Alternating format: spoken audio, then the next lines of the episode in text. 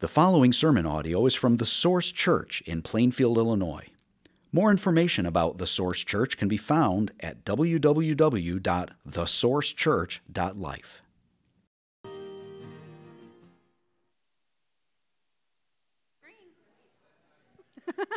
There we go. Okay.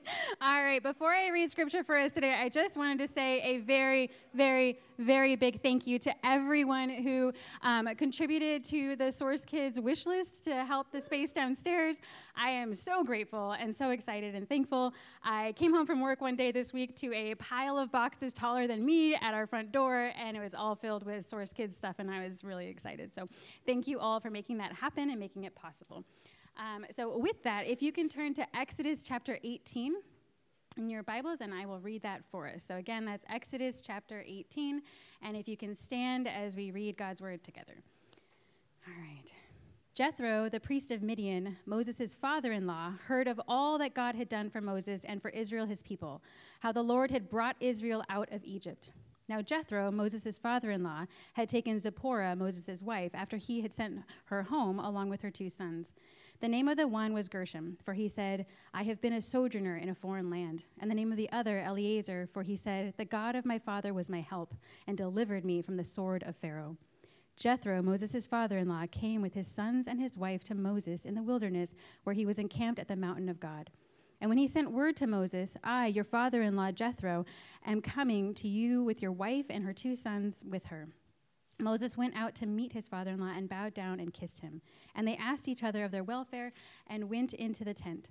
Then Moses told his father in law all that the Lord had done to Pharaoh and to the Egyptians for Israel's sake, all the hardship that had come upon them in the way, and how the Lord had delivered them. And Jethro rejoiced for all the good that the Lord had done to Israel and all that he had delivered them out of the hand of the Egyptians. Jethro said, Blessed be the Lord who has delivered you out of the hand of the Egyptians and out of the hand of Pharaoh and has delivered the people from under the hand of the Egyptians. Now I know that the Lord is greater than all gods, because in this affair they dealt arrogantly with the people. And Jethro, Moses' father in law, brought a burnt offering and sacrifices to God, and Aaron came with all the elders of Israel to eat bread with Moses' father in law before God. The next day, Moses sat to judge the people, and the people stood around Moses from morning till evening. When Moses' father in law saw all that he was doing for the people, he said, What is this that you are doing for the people? Why do you sit alone, and all the people stand around you from morning till evening? And Moses said to his father in law, Because the people come to me to inquire of God. When they have a dispute, they come to me, and I decide between one person and another, and I make them know the statutes of God and his laws. Moses' father in law said to him, What you are doing is not good. You and the people with you will certainly wear yourselves out, for the thing is too heavy for you. You are not able to do it alone. Now obey my voice. I will give you advice, and God be with you. You shall represent the people before God and bring their cases to God. And you shall warn them about the statutes and the laws, and make them know the way in which they must walk and what they must do.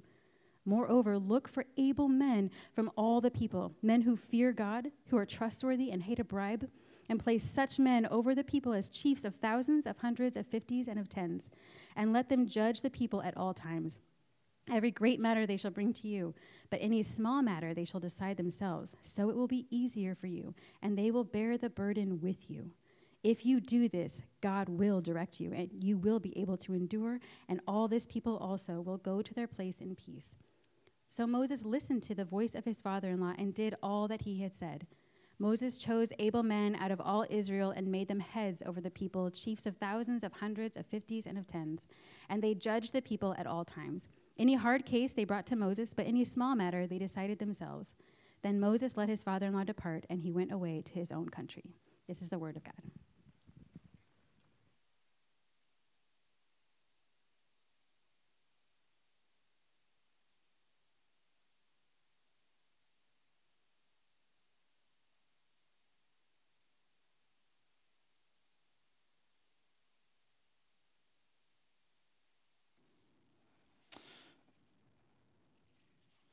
Well, before we get started, please pray with me.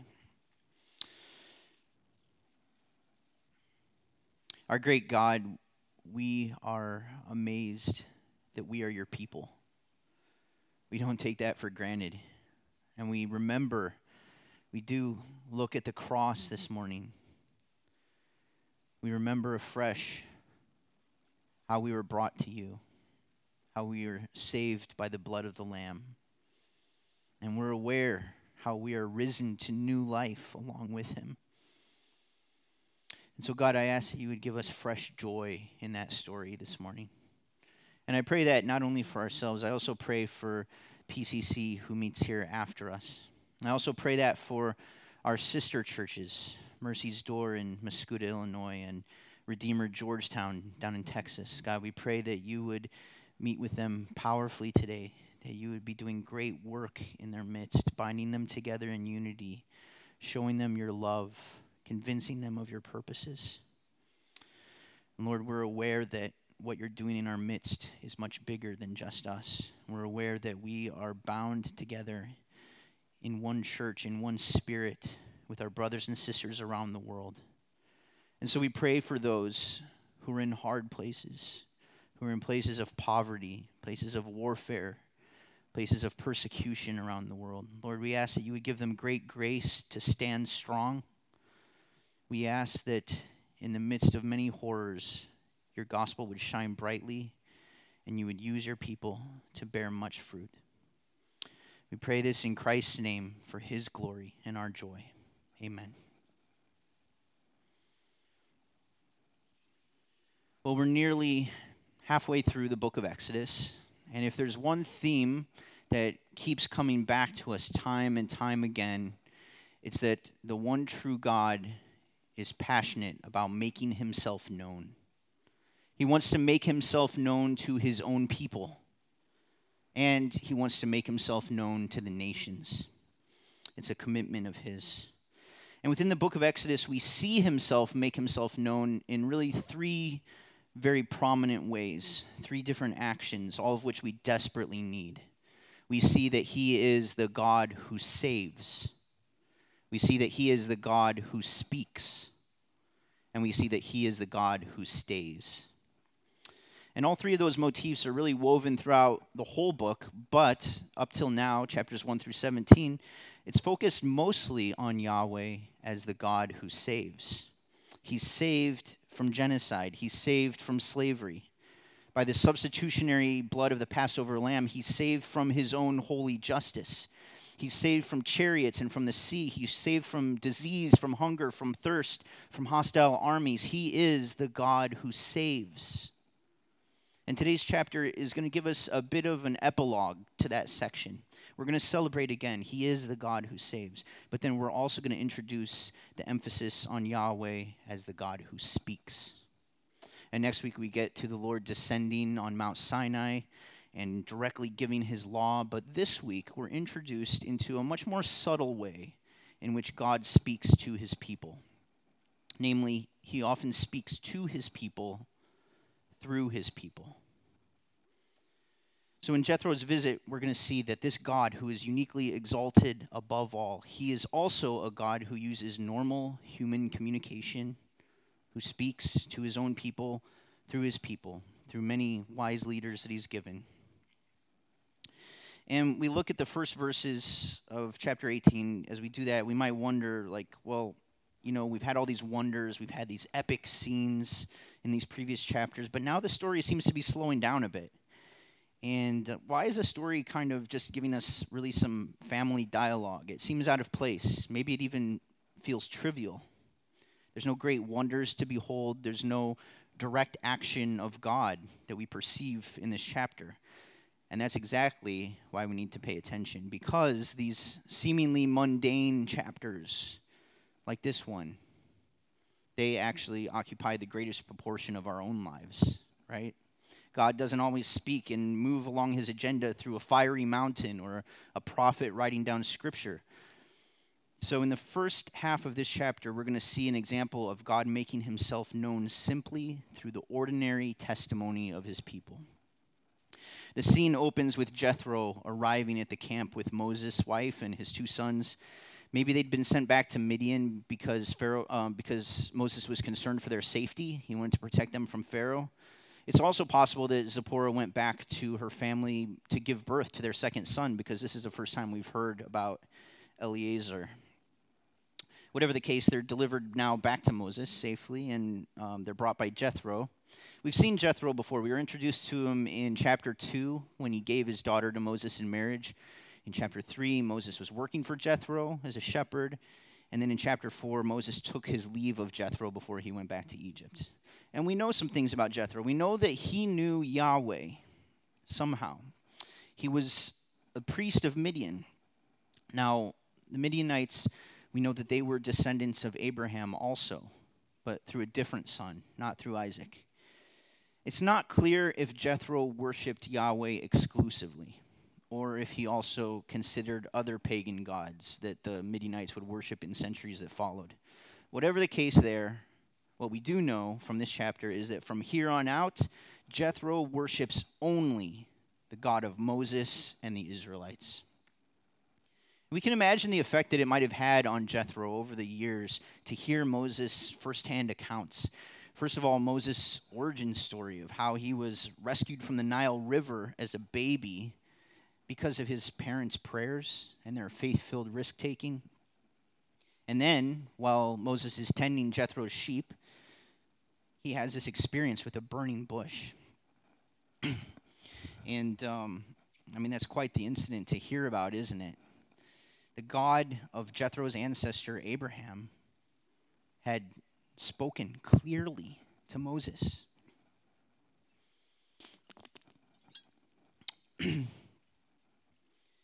and um, so Jethro is putting these pieces together that this God is real, this God is has purposes for today.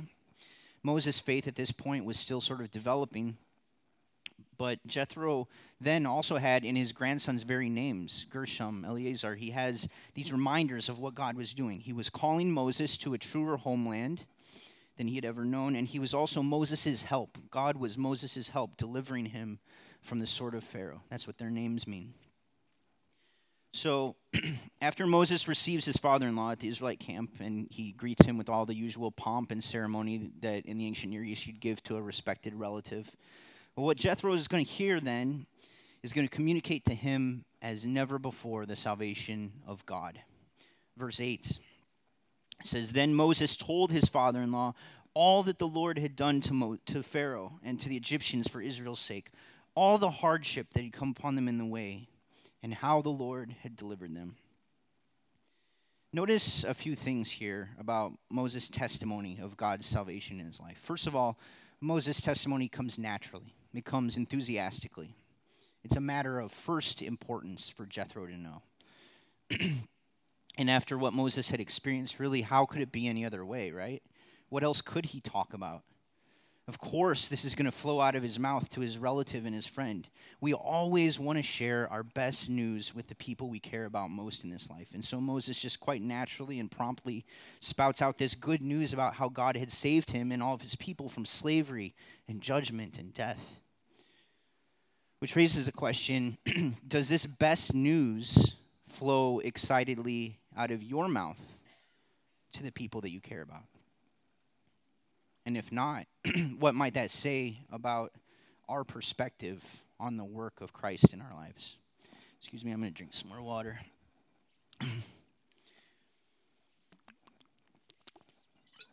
now, as we get into this, please don't hear this as some sort of guilt trip. Like, you know, God really expects you to speak about Him. And if you're not doing that, then you should just feel so bad about yourself until you just, you know, muster up the the annoyance with yourself to, to go and say something. Don't hear me say that because that sort of testimony is not what God wants from you. No, if a Christian is not speaking of God's salvation in his or her life, then there's not a need to force yourself to do something you don't want to do. Instead, there's a need to focus on a couple of things that will make you want to do it. First, do you love the people in your life? Do you love them? At the very least, Moses respected Jethro and had this familial affection for him, and so he shared naturally what was most important in his life. Do you love the people in your life enough to share what's most important with them? If not, then that's a good place to start. Ask God to give you love for those people. And as you grow in love, You will grow in honest communication with them about what's really going on. And in the life of a true Christian, God's presence in your life is always the most important thing that's going on. Or, second, and I'm afraid this is more often the case, do we think too little about the salvation we've experienced? We love the people in our life, but we just don't see our salvation as the important thing to communicate. And if it doesn't seem monumental, if it doesn't seem earth shattering and forever life transforming, as was the case for Moses, well, then of course we won't speak about it. Why should we? If it's just like a rite of passage that we went through, or it's just sort of a culture that we claimed for ourselves, or it's just some sort of crude transaction like picking up a get out of hell free card, then why should we speak about it? That's not going to fill your conversations with wonder. But, on the other hand, if this salvation is the decisive rescue from your deepest troubles, and it's the continuing comfort through your hardest struggles, and it's given you purpose, and it's shown you your true identity, and it's wrapped you into the most exciting and certain renewal project that's unfolding in the world today, well, then you're going to talk about it. And that need for our salvation to remain accurately weighty in our minds this is why we gather here on Sundays and why we gather in life groups. We need to remind each other again and again what our salvation is. We're so tempted to make it a small thing, to just let it kind of shrink back into this very safe and domesticated little package. And this is why we have to be intentional about looking at God's word. This is why we sing God's word, we pray God's word, we meditate on God's word, we tell our stories of change by God's word we remember just how all transforming in our lives and for the world this salvation is. When, we, when what we've experienced in Christ is as weighty as it should be in our own thinking and in our own feeling, then we will open our mouths. We will want to share with others. Notice also that Moses' testimony to Jethro was all about what the Lord had done, it was not about what he had done. Our speech about God isn't going to impact people very much if it's all about what we learned, how we saw things, what we did. Like Moses, we should be talking about what God did for us, what God did to us, what God is doing through us. And we should show that He did it in spite of us right? Jethro knew firsthand Moses' weaknesses. He knew Moses' fear of Pharaoh, he knew Moses' slowness to believe God's promises. And Moses also would have told him about the people's weaknesses, how they were angry with him about the no straw policy, and they're grumbling in the wilderness, and they're putting the Lord to the test. But even those elements are part of the glorious story of how God delivered them, not only physically, but from the sickness of unbelief in their own hearts do you wrap those dark spots into your own story of God's work? Do you speak of how even today He is faithfully leading you through depression or exhaustion or humility or poverty or loss? And do you speak about His victory not only over your sin generally, like sin is just this like nebulous blob out there? No, speak about your sins specifically. Talk about how He is victorious over them and how you're seeing that more and more. That sort of story speaks compellingly. That's how we actually have something relevant to say to the world around us. And what was Jethro's response to all of this? Worship.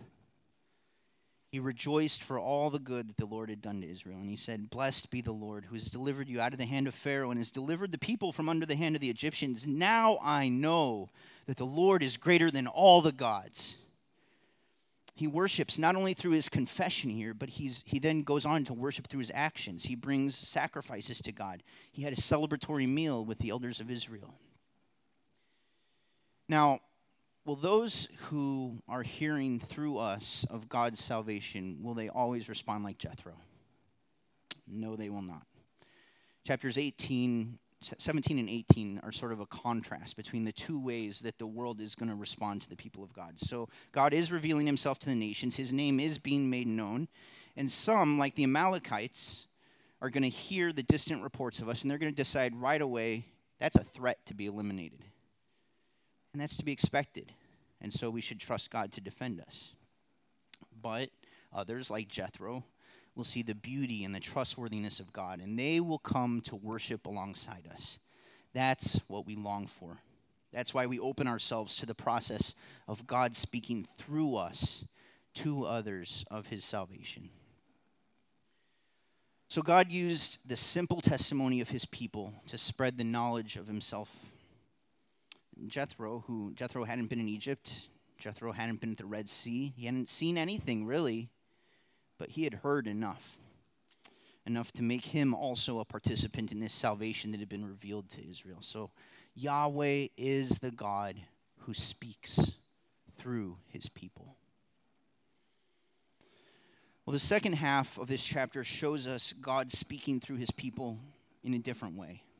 Instead of Moses speaking to Jethro, we're going to see Jethro speaking to Moses. And we're going to see that God gives discernment and ordinary wisdom to guide his people in his way of truth. So the next day, after this big celebratory meal, Jethro tags along to see his son in law at work. And uh, he kind of just bites his lip all day, uh, just observes, maybe increasingly might have been shaking his head or, or chuckling to himself about the impossibility of it all. And finally, he confronts Moses in a way that really only a trusted and loving authority figure can. And he says, What is it that you are doing for the people? Why do you sit alone and all the people stand around you from morning till evening? And then Moses tries to explain the necessity of it all. Because the people come to me and inquire of God, and when they have a dispute, they come to me, and I decide between one person and another, and I make them know the statutes of God and his laws. So Moses feels the burden of these two huge tasks. One is just to settle disputes, he's to, he's to be a judge over these domestic issues. I mean, you can imagine what that might have been like. Uh, this guy stole my goat this woman cheated me out of some nice pottery or stained my tunic or their son is flirting with my daughter, you know? And we'll see later in Exodus that God did give the people case law that could be applied to all sorts of situations like that. But it would certainly be um, a tedious task to sort through all of that. And there's more here too, not just judgment, but he says, The people come to me to inquire of God. Remember, this is before any scripture had been written. So the people would have had a lot of questions like, what is God like?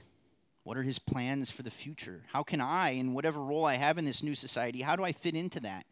And Moses would pray for them, and Moses would unpack what he knew about the God of our fathers, and and he would know a lot more after Sinai. We're going to read about that really for the rest of the book. But Moses is trying here to function as the sole prophet, priest, and judge all in one with no help. And Jethro tells him plainly, What you're doing is not good. Do you have respected figures in your life? People who can be blunt and say, What you're doing is not good. You listen to them when they say, Hey, you're not being wise? You can't keep up this routine you have. This isn't healthy. This isn't productive you're not really trusting God. Can you receive feedback like that from the people in your life? Or are you quick to shut out any critique, quick to play the expert on everything? If there was anyone who maybe could have naturally thought he didn't need input from others, it was Moses. I mean, this guy had spoken with God in a way that was unparalleled for the last 500 years, and he'd been used by God to shake up nature, to humble the greatest empire of their time, to deliver millions of people into this new existence. So, why should he listen to someone who couldn't claim any of those things? Thankfully, Moses didn't think like that. But unfortunately, there are a lot of pastors in America who do. I think of one megachurch pastor in particular who, at the beginning of his ministry, he had a lot of wise mentors. But as he went along and people deferred to him more and more, it became like a drug. And at one point, he even articulated how he couldn't go to those wise mentors anymore because he said, I can't learn anything from someone whose church isn't larger than mine. Well, his blind spots grew more and more glaring until his pride eventually blew up everything he had built. For what it's worth, you can rest assured that I've got a number of men in my life who feel free to say what you're doing is not good. There are the other elders in our church not only Pastor Victor, but Brett and Chris know that they have that invitation even now. Also, there are pastors that we're linked to in the Acts 29 network. I can think of nine such men who know and care about our church and who would quickly come to our aid and get in my face in a constructive way if troubles became apparent. And I also have another number of other older men in my life who ask probing questions and who offer wisdom. And some of them, like Jethro, are family members. Some are old friends whose sound perspectives have been forged through suffering. Some are in ministry in other parts of the country or other parts of the world. But my point is that your pastor knows he's not a rock, he's not an island. And I also want to say that the wisdom of Jethro here could be the wisdom of any mature believer.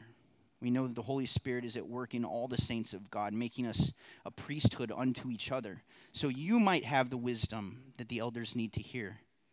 And we welcome those conversations. So we see that God speaks to Moses here, not directly, but through the wisdom of his servant Jethro. And Moses is humble enough to accept that counsel, and Moses is discerning enough to realize that Jethro is speaking truth from God, and since Moses wrote the book of Exodus, we also know that Moses is humble enough to give Jethro credit for this positive change that was coming.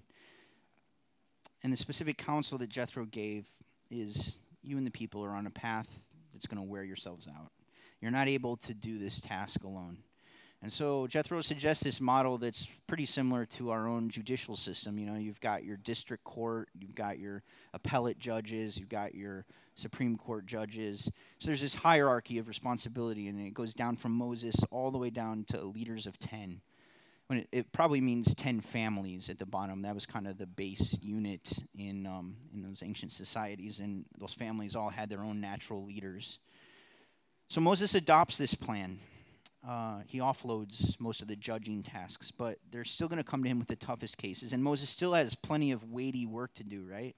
Like now he's free to focus more on representing the people before God, likely implying that he's, he's praying faithfully and specifically for the people.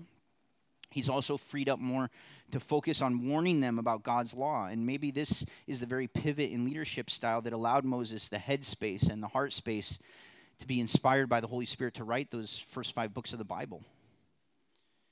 So, prayer and teaching were to be his sweet spot. And this is probably the precedent also that the disciples looked to in Acts 6 when they had the church raise up other leaders so that they could stay focused on prayer and teaching. Now, please don't hear me saying that local pastors are in the exact situation of Moses or of the disciples, right? But there is some overlap in that it's an incredibly weighty responsibility to lead even a, a small portion of the people of God. A 2022 study found that 42% of clergy in the United States were seriously contemplating leaving the ministry. And an even more dismal study found that one in 10 clergymen were struggling with suicidal thoughts. It's a weighty thing to shepherd the people of God, and it's too much for any man. Burnout is real. Sin and Satan love to twist the minds and darken the hearts of those who are under pressure to lead well. And no, this sermon is not a subtle, not so subtle cry for help. Okay, by God's grace, I, I'm not in the 42% or the 10% there. Uh, I just mentioned these realities to emphasize the truth of what Moses discovered that no one is equipped to shepherd the people of God alone. Many pastors are in really bad spots because either A, they're not wise enough to delegate authority, or B, there's truly no one in their context who meets even the basic criteria for receiving responsibility. Or C, their churches demand that they do everything and, and they have no category for a pastor not being a one man show. But what we see in this passage and what we'll see later in Deuteronomy and then most fully in the New Testament is that God doesn't want to speak to his people through just one man. Well, he did that decisively in Jesus Christ. And since Moses, since Jesus is the greater Moses, it makes sense that this passage is a, a preview of sorts of what would unfold in the New Testament church. How God would give the church many leaders it's prescribed in the New Testament. Leaders that would help bring those universally received truths down into everyday local practice. So, what sort of help did Moses need? What sort of help do we need today? Jethro mentions really four characteristics here about those that they're looking for. First, he says that they're able men. They're able. You don't elevate someone to leadership in the church just because they want to do it. They need to have been given the capability by God. And in the context of Exodus 18, that means that they had the ability to discern the truth of a situation and then apply God's truth to it. Now, as we look for uh, who God is raising up in the local church for various kinds of leadership, ability is an important factor, but it can also sometimes be hard to measure. Sometimes God mobilizes people for a certain role and then equips them. So, able can sometimes mean able to work hard at learning. And sometimes, even if the people God, even the people God has already equipped, so that they are able, they don't always realize that they're able. They've never thought of themselves in, in, in that sort of capacity, and it's probably precisely because of their humility. And so it takes discernment to decide who is able. But that is an important criteria. The second, Jethro says, Look for those who fear God. What does it mean to be God fearing? It doesn't mean that you walk around with your knees knocking because you just know God's going to smite you any minute. It means that you take God seriously, that you understand His infinite power, you understand His uncompromising holiness, and precisely because you take those seriously, you also keep a tight hold on His mercy. You tremble at His word, you're in awe of His greatness, you consider yourself very small, which really, all those things can only happen if you love Him. So, anyone to whom responsibility over God's people is given, do they fear God? Because if they fear God, then they will serve Him and they won't foolishly try to use Him to create their own little kingdom. Thirdly, Moses is to look for those who are trustworthy. Trustworthy. They do what they say, they show up. Their word is like gold. They follow through. And when they mess up, they take ownership for it. And then, in respect to stuff, Moses is looking for those who aren't mercenaries. They don't take bribes, they're not out to secure money and possessions. But keep in mind, bribes don't always have to be material in nature, and they don't have to be explicitly communicated either, right? So, it's a, a larger question how do leaders act when the payoff for changing course could be some social capital? Or like a flashier reputation or just an easier path.